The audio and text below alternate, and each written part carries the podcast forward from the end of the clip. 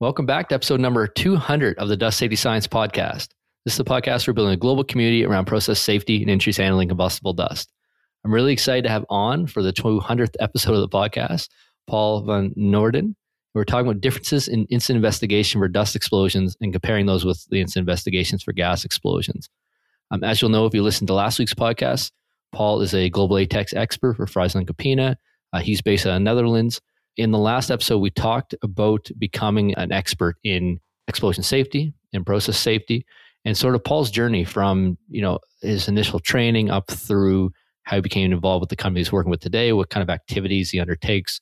And that was really interesting to get some of the pathway out for some of the listeners that might be interested in pursuing this um, at an international level. Today's podcast, we're going to go through some of the sort of lessons learned in incident investigation. We're going to talk about Paul's different approaches to incident investigation and what Paul's learned by using them differences between gas explosion investigations and dust explosion investigations. Hopefully, get into some lessons learned as well. So, Paul, welcome back to the podcast and thank you for coming on today. My pleasure. I'm really excited. So, this is, I guess, officially now going into our fifth year of running the podcast thereabouts because we're up to episode number 200 for a weekly podcast. So really excited to have it. I couldn't think anyone better to have on than than Paul, who's a you know really an international expert in this area and having him back on the podcast. We're going to cover the tripod B approach, which I'll, I'll let Paul explain what that is. We're going to talk about different elements used in investigations of explosion incidents. We're going to talk through differences between gas and dust explosions and you know what this looks like from applying and any key insights that we can get from Paul's experience over the last couple of decades in this area. So, Paul, I think the place to jump in, because we had talked about it via email when we were setting up the podcast, was tripod B. What is that? And then we'll walk through that framework a bit and talk about incident investigation from there. So, what what is this tripod B? It's kind of a strange sounding word, yeah. and where, yeah. where does it come from? Yes, well, thank you for inviting me for this interview. Tripod B or tripod beta, it's an incident investigation method. Why is it called a tripod? Because it deals with three elements that cause an uh, incident. And the first element is the energy or the danger, and we can compare it with a tiger. The second point is the, the target or the object. So, for example, the person in the zoo. And then an incident is the second point of the tripod. And so these three, they come together. And so, if you are familiar with a bow tie, well, in, in fact, the tripod beta incident investigation is a collapsed bow tie. Unfortunately, I cannot show you a picture, but you know, between the tiger and the person, there is a cage, and we call this barriers. When does an incident happen? If a barrier fails. So, for example, if the door of the, the cage was left open or uh, maybe if the person climbed into the cage. So in a zoo, you have different barriers, but barriers can fail, and that's when uh, incidents happen. And so the tripod B method tries to understand what were the barriers that failed. And then it looks for the immediate cause. Uh, for example, the um, guardian of the tiger I don't know the English word, but the one who cares for the tiger, for example, he left the door open. So that is the immediate cause. But then tripod B also looks a little bit further. What were the error enhancing circumstances? For example, the person was tired, or the keys were lost, or whatever. And then uh, tripod B also looks to the to the secondary causes or the, the latent failures, as they call it, the background causes of an organization. Uh, for example, the guard or the carer was not trained well. And that's what I like so much from uh, the tripod B method. It doesn't look only to the direct cause, uh, because it's easy to say, oh, stu- stupid man, he shouldn't have left the door of the cage open. But there are always organizational aspects. Why could it happen that he left the door open? And so also with explosion incident investigations, there's always a, a why, why, why. I admit that uh, tripod B is not the only way to investigate uh, incidents. There are many, many more. But tripod B is just one. And I like it because it goes back to the basic root factors in an organization. What is wrong within the organization that causes that the person uh, makes a mistake and why the so the, that the incident can happen. So always ask deeper questions. Why? Why? Why could that happen? Yeah, it makes a lot of sense. That kind of drills into then um, getting beyond those primary causes, those immediate mm-hmm. causes, mm-hmm. into those secondary yep. causes, into those tertiary. And I think we there's probably one more failure mode of the cage. If the cage doesn't have a top and you don't believe the tiger can jump, then that's like bad design. And it turns out the tiger can jump out of the cage, then, then that's another failure mode. And I think, I don't know, we'd have to do an investigation to figure out, we have to pay somebody to do an investigation to figure out where that fits in. I think it's down to bad design or non belief that the tiger can jump. I think there's some probably some important parallels in combustible dust that may fall in there as well yeah so let's let's maybe we'll circle back to that once we get through some of this investigation stuff because that's going to maybe come in with the challenges between gas and dust you mentioned there are other approaches besides tripod where did tripod beta or tripod b uh, originate from is this from a, an institution or just curious the history behind it because I, I like that stuff I don't know the history, to be honest. I know the, the UK based Energy Institute, they teach about the subject. I don't think it comes from Bowtie, but it has similarities with Bowtie. But I like the, the tripod B method because you can go from, from one incident to the other incident. It's often that one thing causes another thing to happen. And so you can have several tripods behind each other. And with each incident, which leads to another incident, you can look to these failed barriers. So it's, it's a, a sequence of tripods behind each other. And I, that's the strength of it. I guess would that be similar to sort of a Swiss cheese model then? You know, when the different failure modes line up to have a worse outcome or a catastrophic outcome. Yeah, and, and normally the picture of the Swiss cheese model, uh, it, it shows a row of cheeses, and there's only one danger or, and one object at the end, one incident. But uh, you can imagine that one incident leads to another incident. I, I don't have no example just right at the spot, but yeah, explosion isolation. If you have a deflagration, a dust collector, and then it propagates back into the uh, mixer, the hammer mill, and exactly, yeah. And then uh, the employees weren't wearing fire resistant gear. So you kind of picture how that may result in a, a dangerous circumstance for them having these multiple knock on effects. Yeah, exactly. Exactly. Yeah. And I want to get into how this is maybe similar or different than other approaches, but the last kind of note I'll put here is uh, that is the hardest part of the bow tie model as well, is figuring out in, in my limited experience, I had other experts on talking about bow tie, but when mm-hmm. you try to figure out, okay, is this a whole other bow tie that's happening or is it part of the same bow tie? And then you have bow ties that lead into bow ties and one's enough to wrap your head around sometimes, but having the multiple and trying to figure out how to isolate them from each other can be can be a challenge. It's it's a really interesting field and an application of the the science and understanding that we have that we're trying to apply. You mentioned there are other approaches besides tripod B. Anything else we missed that it, where there's similar or different approaches that would give a different viewpoint for the audience? Yeah, there are different names for it. Uh, the basic type of root cause analysis make make a timeline. Huh? What that's part of also the tripod B. I mean, there are whole books on, on types of incident investigation, but I can't say which method is better. It's like, uh, is a hammer or a screwdriver better? well, it depends on what you're trying to do. Exactly, exactly. Um, I mean, for me, it's important that people ask deeper. And uh, within Friesland Campina, we use tripod B sometimes, but we have our own Excel sheets with different pages which has to be filled in. And that also helps to understand and coming closer to the, the basic root cause of the incident. But sometimes it stops there. That's the point I want to make. Always go deeper and try to look to the error enhancing factors and underlying causes in the organization. So try to put this in context. Can you walk us through an example of how you might be using these different approaches as as a global ATEX expert?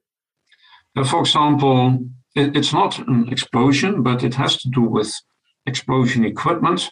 Is for example, we have a spray dryer with a fluid bed under the spray dryer, and we protect the fluid bed with explosion suppression bottles.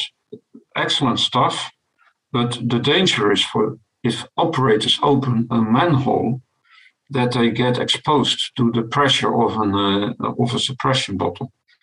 So it has happened with Friesland Campina that people accidentally or so why did it happen? Uh, so operators opened the manhole and because of the light of the torch or some some air pressure that came inside that the suppression bottle was fired and they got exposed to, to the huge pressure and the sound of the uh, suppression bottles, which of course caused a, a big shock for the operator. Of course, then the, the, the primary cause is quite easy to understand. what happened? What was the, okay, we, we, we had a barrier. Well, the barrier was the manhole, but the barrier was also a training or the, the warnings on, and, and the warnings on the manhole. But still, he, he opened the manhole. And then the question comes okay, what failed in his training or what caused him to still open the manhole? What were the error enhancing conditions? For example, was he pushed by the management to open quickly the manhole and he forgot to do a good LOTOTO, uh, lock out, tag out, uh, try out? Or was there some miscommunication with the operator? And I believe in this accident, there was some miscommunication that he thought that the suppression bottles were loto toed, uh, were switched off, but in fact they were not switched off. So then you go a step deeper. The next step deeper is okay, if there was miscommunication between him and the, the, the guy at the control room, why could that happen? Is that normal that we have miscommunication in our organization? Or was it just, you know, some misunderstanding? Uh, I thought you said, no, you had not said, etc., etc. And then you can learn as an organization from that. And we do our best to, to have good LOTOTO procedures. And the LOTOTO is, is going well and 99% of the time, just a figure out of it. But the one time that the LOTOTO is not done well, you can have such an incident. And so to get rid of that 1%, for example, uh, I don't know the exact figure, but to get rid of that small percentage of human failures, that, that is the big challenge, to be honest, in, in all incidents, not only explosion incidents.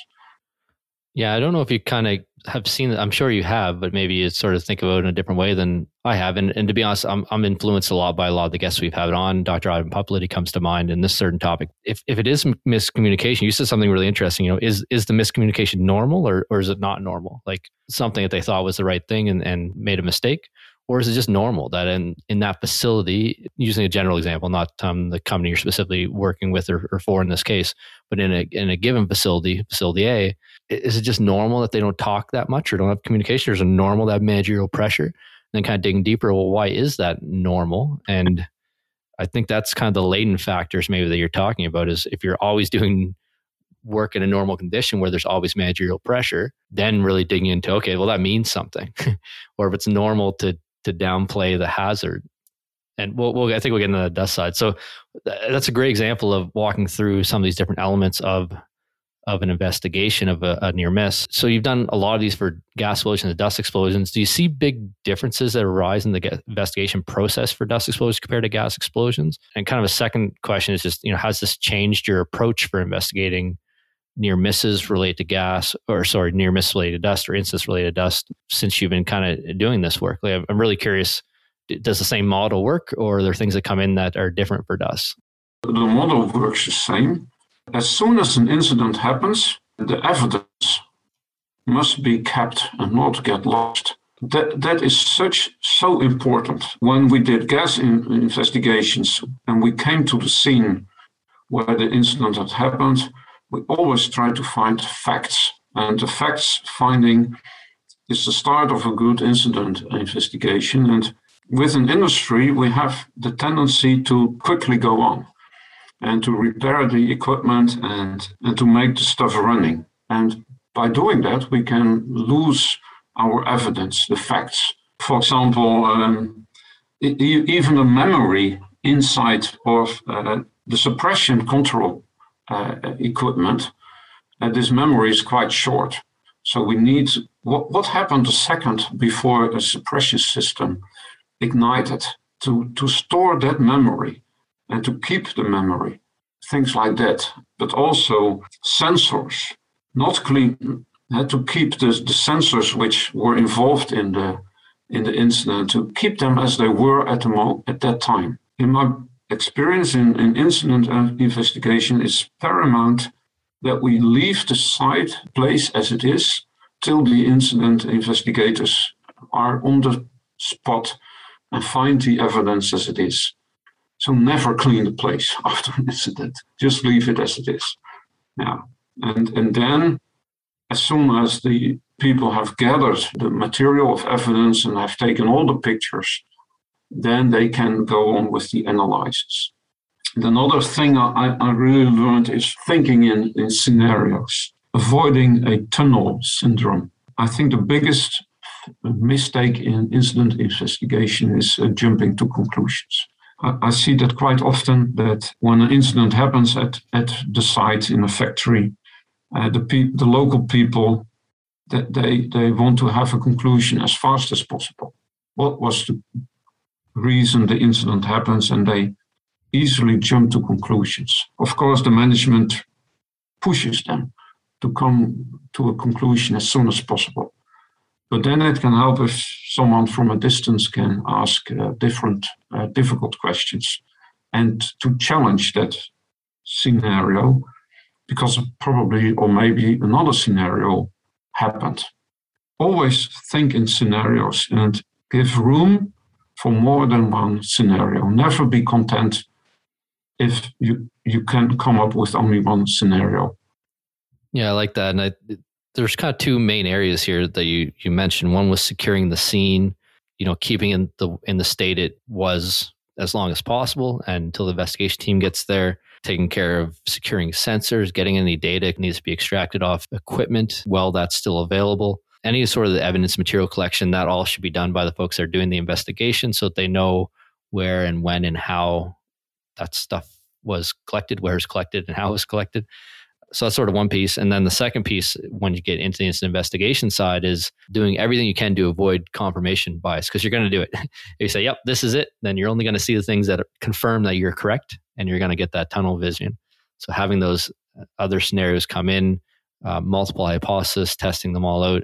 I think that's where having an external individual, and external could be a, you know an expert from from inside the company coming in helping. Having somebody who's not on site every day come and, and do the investigation, whether or not that's an external contractor or external consultant or an internal um, expert like yourself, having them come in because they can sort of circumvent some of the managerial pressures Again, we mentioned already that managerial pressure might be normal activity. So if it was, then it's going to be also present during during the incident investigation.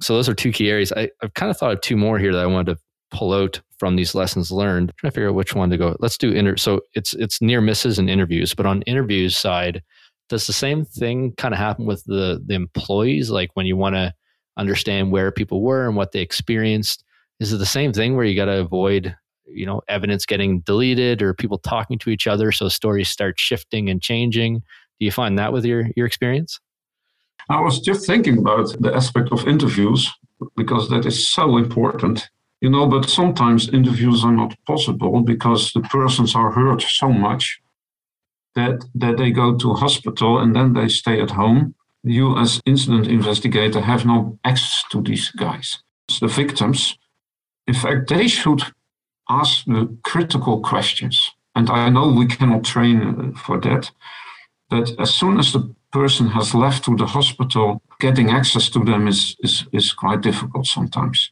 As soon as the story is in, the, in their head, it's hard to challenge the story. Did you really do this? Was this really what happened? Um, and so we have had some incidents in Friesland Campina that we never got the clue on it, what, what happened exactly because we were too late in, uh, in talking with the victims and with other witnesses. But that is indeed very important to, to get their story as soon as possible. Yeah, I think it's the same as a law investigation, and they have their own challenges. Um, actually, the challenges are the exact same. It's just it's a communication challenge. So you know, if you have people talking to each other, then the stories start to merge to one groupthink story. The other thing is the investigator. Uh, when I think of law, I think of misapplied pressure and tactics. You, as an investigator, trying to figure out the, the real story so you can generate lessons learned and, and improve the safety in the future, you have to avoid influencing the outcome. so if you ask them in a really aggressive way, or you ask them in too, even too passive way, or some you know the, the questions mm-hmm. are wrong you you can actually influence the outcome of that. And even calling an interview is probably not like the the best it might put them on edges doing that but i don't know what the what the word is. So there's probably some techniques and things to be learned about how to do that information gathering from witnesses from survivors and and those that may uh, have observed what happened. The second piece i think is really interesting here is is the the case of near mm-hmm. misses. And because we talk about well you got to secure the scene you know don't move stuff at what point do people know comes in? Like, is it, you know, a deflagration happened or an upset or, and, and I asked for two reasons. One, one, because it's really important for the incident investigation, you know, figure out when things should be investigated and, and how to handle near misses or if they're handled at all. And two, we see time and time again where an activity like a fire in a mill gets dealt with. They clean out the, the mm-hmm. hammer mill, say, you fire up the equipment, and as soon as the pneumatic aspiration turns on, then you have a deflagration mm-hmm. through all the ducting um, or you have a dryer that had a fire and you stop the process and the stuff melts on the fins in the dryer and creates some off gases. And when you turn that system back on, now you've oxygenated and you have deflagration to close the dryer. So, and whether or not you call those near misses or incidents, I think that's the conversation we're about to try to have. But it's like there's a real challenge that if you don't secure the scene and don't investigate, that you may trigger an escalation that could be you know more devastating than the first thing. So it's really important to figure out when are we at non-normal conditions or near misses or had an incident and, when should we start the investigation mm-hmm. process? So that's the background. I guess the question for you is any insights on this difference between near misses and incidents and how we might classify those in terms of, of doing the investigations? Yeah. First of all it starts with awareness that uh, near misses are, are very serious you, you know especially with near misses that there is a tendency uh, oh, we were lucky, so let's go on with the work. We have work to do. The, the, safety and health departments are often so busy to find time to do a good uh, near miss investigation uh, costs time, you know. But I, I, really want to challenge people to listen, to take time for near misses investigations, to learn from that, because you really can prevent a, a real disaster by, by learning from near misses you know, the tendency to just go on and not to take time for good uh, root cause analysis is that's a danger. And it should be in the culture of the organization to learn from their near misses. But in effect, the, uh, the, the, approach is more or less the same uh, with incident investigation, but with a near miss, a barrier did not fail. Uh, otherwise, the incident should have happened. But uh, it almost failed, or the danger was almost created. But still, it's, uh, if you look to the iceberg uh, theory, you know, a lot of near misses uh, will cause a serious incident. And so we, we should learn from it. It's really important to foster that communication within your company so that you're all in agreement. I don't care what level you set it at, if it's somebody gets injured or yeah um, you have a process update, or there was one barrier that didn't fail, or you had a deflagration, nobody was in the room. I mean, what barrier failed there? Well, what barrier didn't fail there? Well, none. It just got lucky. In our company, we have what we call dare to share. We have an open culture. When there happens an incident, uh, we dare to share about it. A one pager is made and it is circulated through the community uh, in our company. So we try to learn from our incidents Dare to share is one method for doing that. And sometimes we communicate a near miss. Uh, so you can also make dare to shares about near misses. And I think then even you learn much more as a company. Yeah, we've seen a couple of those done certainly within companies and then even manufacturing advisory council and BC Forest Safety uh, Council in, in British Columbia, where they're sort of bringing these these one page safety shares up and releasing to the entire industry. And we've had a couple podcast episodes covering those different safety shares as well. They're, they're so tremendously valuable. So really interesting. We talked through some of these considerations then for the incident, you know, after the incident, doing the investigation. I think kind of closing off this episode, any other key insights that you've learned from your your many years now investigating these type of incidents that you'd like to share with the audience today before we close out? I think I, I mentioned many things, but never point directly to the operator as an immediate cause. Yes, someone made the immediate cause to the incident, but there is always a reason behind it. And often uh, we pinpoint to operators. Oh, stupid guy, he should not have done it. But there is always a cause behind, and that cause is caused by the organization or even by the management. And we should have the guts to search deeper. So I want to encourage uh, my, uh, your public to do so. And I'll kind of even add to that. It's so important to do that. And you, you know, you, you had the, you had the classic operator that was a, a stupid thing to do. One that I've, I've seen that is the same trap. It just happens at a later level. Is you know owner they were just a really bad person they sh- or they did know and they just didn't do anything place. And what I the the case example I always use there is you know my my son he's he's four now and my my daughter's a year and a half. There might be like a toy sitting at the top of the stairs, you know, beside my office here we're recording. And I, I look at that toy and go, really, I got, I got to really pick that up. And and I just forget that one time, and then the next time, I'm like, oh, I should pick that toy up. You know, somebody's gonna slip and fall. And then three weeks later, I look and go, how is that toy? Like it, I've totally blocked it from my mind. I don't even see the thing anymore. Technically that's normalization of risk. You know a hazard didn't manifest itself as an incident. So because of that i just my my brain naturally blocks that out. But that doesn't mean i'm a bad person. It just means i forgot to clean up the toy. And the same thing's going to happen with operators and you say that stupid operator or even oh, facility owners. And what normally happens there is they just say the owner doesn't care about human life or you know is, is a bad person it reminds me of an, an incident we had once in, indeed if you accept things what could potentially lead to an incident, in the beginning, maybe you are aware of it, but when we do not do anything against it, it becomes normal. And nobody will say anything more about this because it's it's not a deviation. No, it's part of the, the, the process. It's normal and nothing happens with it. But a, a small deviation can always deviate a little bit more and becomes the cause of an incident. And maybe connected to that, that's why we need audits, because an auditor, he looks with fresh eyes and he sees things which people in the factory don't see anymore. So I really want to stress the importance of audits and fresh eyes and have the guts to to do peer reviews in, in your own factories and uh, ask people to come and look how you do it, and if they see things which are not normal for them but have become normal in, in, in your factory.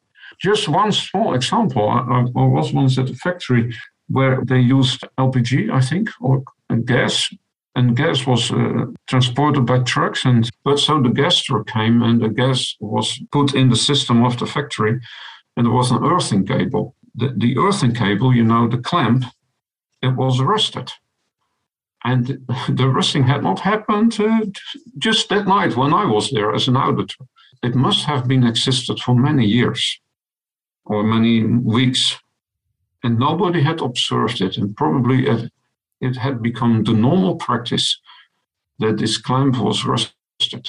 So the truck with the gas was not earthed well anymore, but nobody knew it. So always we must be careful about this kind of deviations. But sometimes you don't see it anymore because it has become too too normal. Yeah, it's really interesting. I think that comes back to that culture piece, like you were mentioning. If you have a culture of peer review or external, like I think of the the toy on the staircase. Well, if I had somebody come in every week and, and audit my house for for random safety violations, then they'd pro- they would clean up that like they move the toy right because they wouldn't be normalized that risk.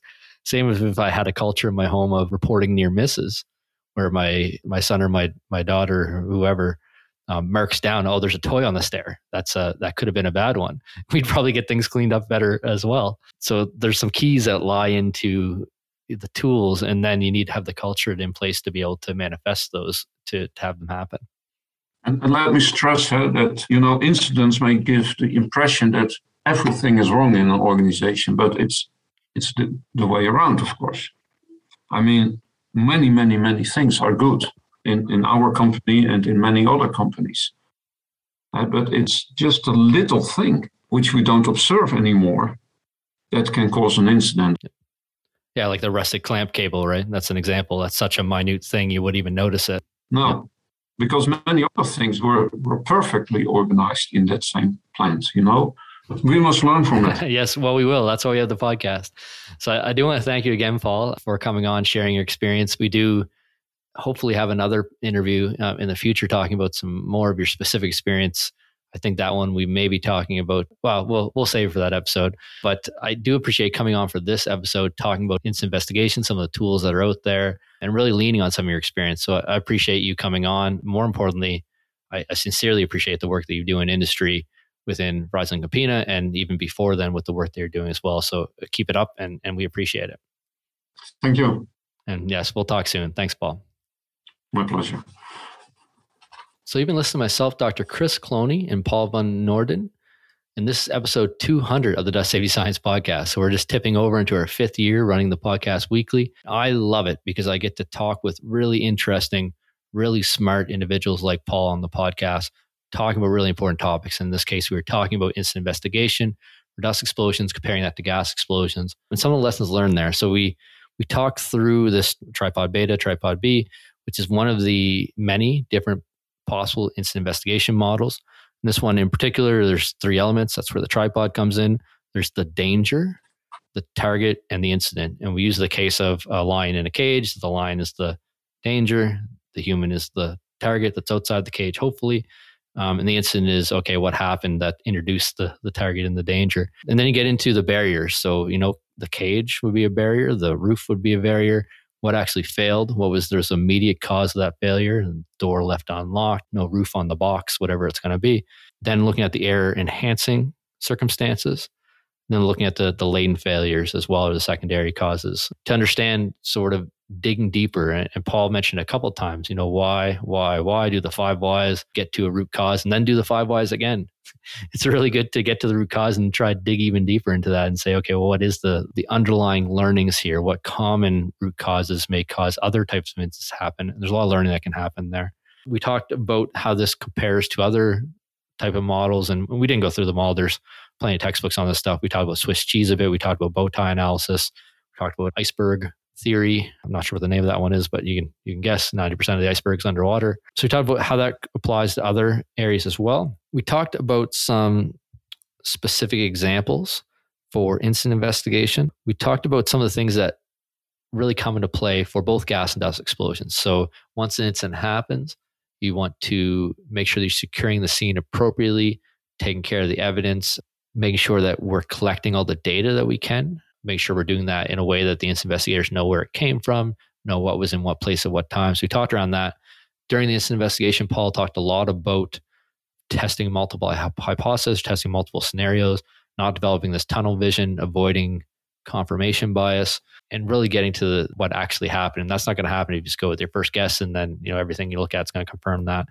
We talked about interviews and and handling the discussion with victims and survivors and observers and how some challenges that can arise there. We talked about near misses and where you set your level set for near misses can drastically influence your learnings. It can also drastically influence your incidents, it turns out, because um, a lot of cases those near misses can escalate. And we see that a lot in the incident database where a, a fire has escalated either from not being recognized, either from being forced to escalate through some physical mechanism caused by a human or a machine, um, or the recovery. So we had a fire, we cleaned it up, but we didn't quite get everything um, set up the way we needed. And when we went to restart that system, we have an explosion.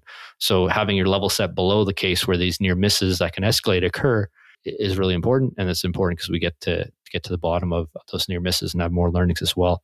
We sort of closed out talking about diff- some of the difference between dust and gas explosions. We never did circle back to this topic of not having a top on the box and not believing that the lion can jump out of the box. I, I think that's a shame, and maybe we'll talk about it in the future because that's a that's something that happens with combustible dust where you, you either don't know the hazard is there, so that's a that's an awareness issue, or you're sort of aware but you don't believe it. That's a normalization of risk issue.